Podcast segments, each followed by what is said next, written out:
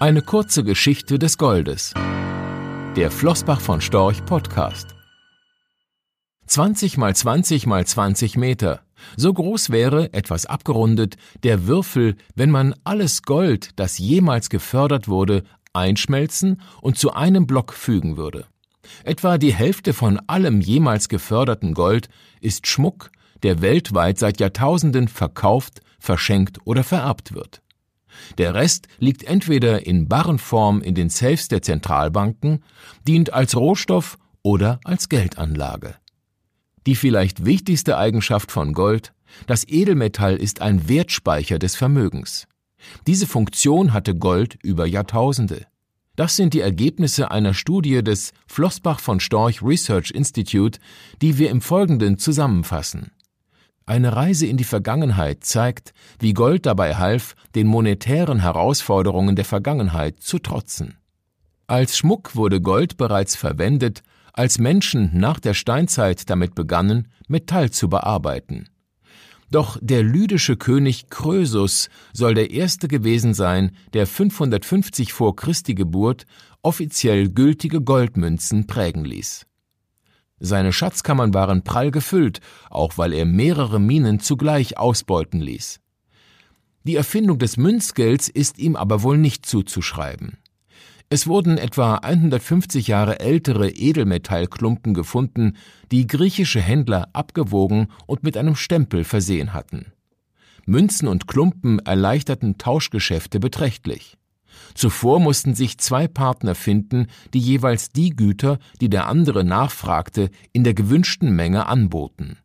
Jetzt verfügten sie über ein Tauschmittel, das teilbar, kompakt, haltbar und werthaltig war. Der römische Kaiser Caesar belohnte seine Legionäre nach erfolgreichen Kriegen mit hohen Goldsummen.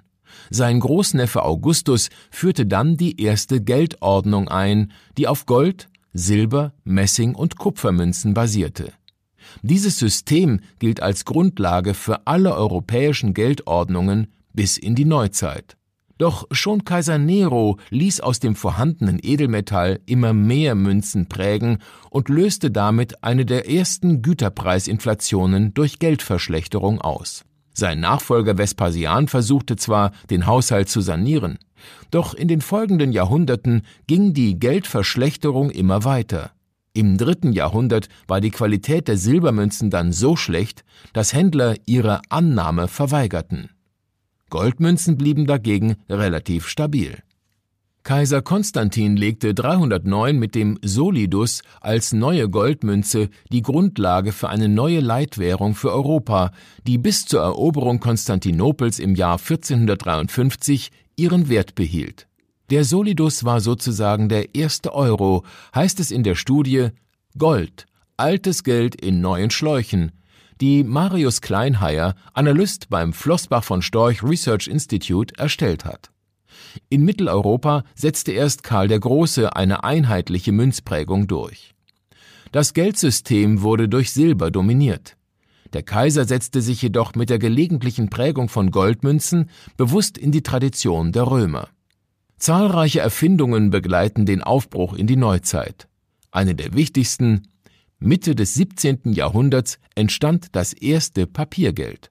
Es wurde aus der Not geboren, als in Schweden Kupfermünzen als Folge des Dreißigjährigen Krieges und der Spekulation der Bürger mit diesen Münzen knapp wurden. Schon wenige Jahre später musste die Bank, die sie gedruckt hatte, in Staatshand überführt werden, weil sie mehr Papiergeld emittiert hatte, als sie Kupfermünzen angenommen hatte. Ähnliche Probleme traten später auch in anderen Ländern auf. Gold, das zeigt auch dieses Beispiel, taugt als Wertspeicher besser als Papier. Im Laufe des 19. Jahrhunderts etablierten die führenden Industrienationen der Welt den Goldstandard. Nach der Gründung des Deutschen Reichs wurde 1873 die Goldwährung eingeführt. Das Papiergeld und die umlaufenden Scheidemünzen standen wertmäßig in einer festen Relation zum Goldkern der Währung. Bis zum Ausbruch des Ersten Weltkriegs war die Zentralbank verpflichtet, die Scheine auf Verlangen in Goldmünzen einzulösen. In den Weltkriegen kündigten die kriegsführenden Staaten den Goldstandard auf. 1944 einigten sich die Siegermächte dann auf das Bretton Woods Abkommen. US-Dollar und Gold standen dabei in einem festen Austauschverhältnis von 35 US-Dollar pro Unze. Die USA verpflichteten sich gegenüber den Mitgliedsländern, den US-Dollar zu diesem Kurs in Gold umzutauschen. Die Mitgliedsländer wiederum wiesen eine Parität der eigenen Währung zum US-Dollar aus. Doch es gab einen Konstruktionsfehler. Die Emission von US-Dollar war nicht an die Produktionsmenge von Gold gekoppelt. 1971 stiegen die USA aus dem Abkommen aus. Danach begann das bis heute gültige Kreditgeldsystem mit mehr oder weniger freien Wechselkursen der nationalen Währungen untereinander. Nachdem Gold seine Geldfunktion verloren hatte, glich seine Wertentwicklung nicht nur die Inflation aus, sondern erzielte einen realen Wertzuwachs. So hat sich der Goldpreis seit 1973 mehr als verzehnfacht. Das entspricht einer Verzinsung von etwa 5,5 Prozent per annum. Die Inflation lag im selben Zeitraum in den USA bei etwa 4,0 Prozent per annum. Seit 2003 ist Gold, direkt oder indirekt, Bestandteil der Anlagestrategie von Flossbach von Storch. Die wachsende Kaufkraft der Menschen in goldaffinen Nationen wie Indien und China war dafür zunächst das Anlagemotiv. Gold war Globalisierungsgewinner und tatsächlich sollte sich der Goldpreis im folgenden Jahrzehnt vervielfachen, auch dank der hohen Nachfrage in diesen beiden Ländern. Doch von 2007 bis 2009 stagnierte die Nachfrage. Gleichzeitig hat sich der Goldpreis von gut 600 auf 1200 Dollar verdoppelt. Ein Grund war, dass Zentralbanken in den Jahren 2009 und 2010 von Nettogoldverkäufern zu Käufern mutierten. Doch es gab noch einen weiteren Grund. Nach der Lehman-Pleite im September 2008 und der anschließenden Finanzmarktkrise setzte eine große Nachfrage ein. Diese Käufe erfolgten in hochliquiden ETFs und ETCs, die von 2008 bis 2010 einen Zufluss von 1220 Tonnen verzeichneten, da viele dieser Papiere mit physischem Gold hinterlegt werden. Heute ist Gold bei Flossbach von Storch vor allem die Währung der letzten Instanz. Eine Versicherung gegen die uns bekannten und unbekannten Risiken des Finanzsystems, insbesondere gegen die möglichen Folgen der ultralockeren Geldpolitik der Notenbanken. Denn der Wert des Goldes hängt vom Vertrauen der Menschen in die Geldordnung, in das Papiergeldsystem ab. Wer erwartet, dass die Inflation an der Kaufkraft seines Ersparten nagt, dass im Extremfall ganze Währungen untergehen, der verliert Vertrauen und greift zu Gold. So wie in den Jahren 2007 bis 2011, als das globale Finanzsystem zu kollabieren drohte und der Goldpreis das Allzeithoch von 1900 US-Dollar je Feinunze erklomm. In Euro gerechnet erzielte Gold das Allzeithoch im Herbst vergangenen Jahres, als eine Unze Gold mehr als 1400 Euro wert war. Noch deutlicher zeigt sich die Funktion als Wertspeicher in Krisenländern mit hoher Inflation. Wie in der Vergangenheit könnte Gold auch bei den Währungen der Zukunft eine wichtige Rolle spielen, heißt es in der Studie des Flossbach von Storch Research Institute. So ist der Bitcoin eine Folge der Finanzkrise ab 2007. Wie bei Gold ist die Gesamtmenge der Bitcoins begrenzt und unabhängig vom politischen Willen der Gelddrucker. Wird die Blockchain-Technologie genutzt, um Geld direkt zu schaffen und auf Nutzerkonten zu transferieren, sinken die Transaktionskosten.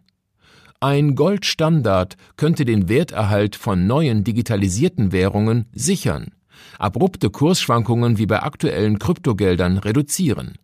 Gold ist Geld, auch wenn das in digitalen Datenbanken lagert. Rechtlicher Hinweis. Diese Publikation dient unter anderem als Werbemitteilung. Sie richtet sich ausschließlich an deutschsprachige Anleger mit Wohnsitz bzw. Sitz in Deutschland, Österreich, Luxemburg und in der Schweiz. Die in dieser Veröffentlichung enthaltenen Informationen und zum Ausdruck gebrachten Meinungen geben die Einschätzungen von Flossbach von Storch zum Zeitpunkt der Veröffentlichung wieder und können sich jederzeit ohne vorherige Ankündigung ändern. Angaben zu in die Zukunft gerichteten Aussagen spiegeln die Zukunftserwartung von Flossbach von Storch wider, können aber erheblich von den tatsächlichen Entwicklungen und Ergebnissen abweichen. Für die Richtigkeit und Vollständigkeit kann keine Gewähr übernommen werden. Der Wert jedes Investments kann sinken oder steigen, und Sie erhalten möglicherweise nicht den investierten Geldbetrag zurück. Mit dieser Veröffentlichung wird kein Angebot zum Verkauf, Kauf oder zur Zeichnung von Wertpapieren oder sonstigen Titeln unterbreitet. Die enthaltenen Informationen und Einschätzungen stellen keine Anlageberatung oder sonstige Empfehlung dar. Sie ersetzen unter anderem keine individuelle Anlageberatung. Angaben zu historischen Wertentwicklungen sind kein Indikator für zukünftige Wertentwicklungen. Diese Veröffentlichung unterliegt Urheber-, Marken- und gewerblichen Schutzrechten.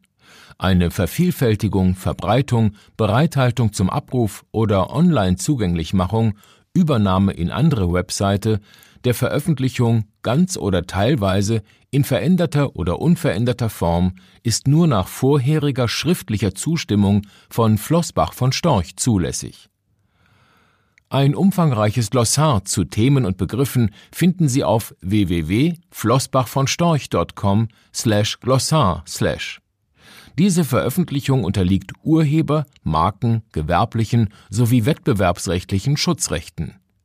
Copyright 2020 Flossbach von Storch. Alle Rechte vorbehalten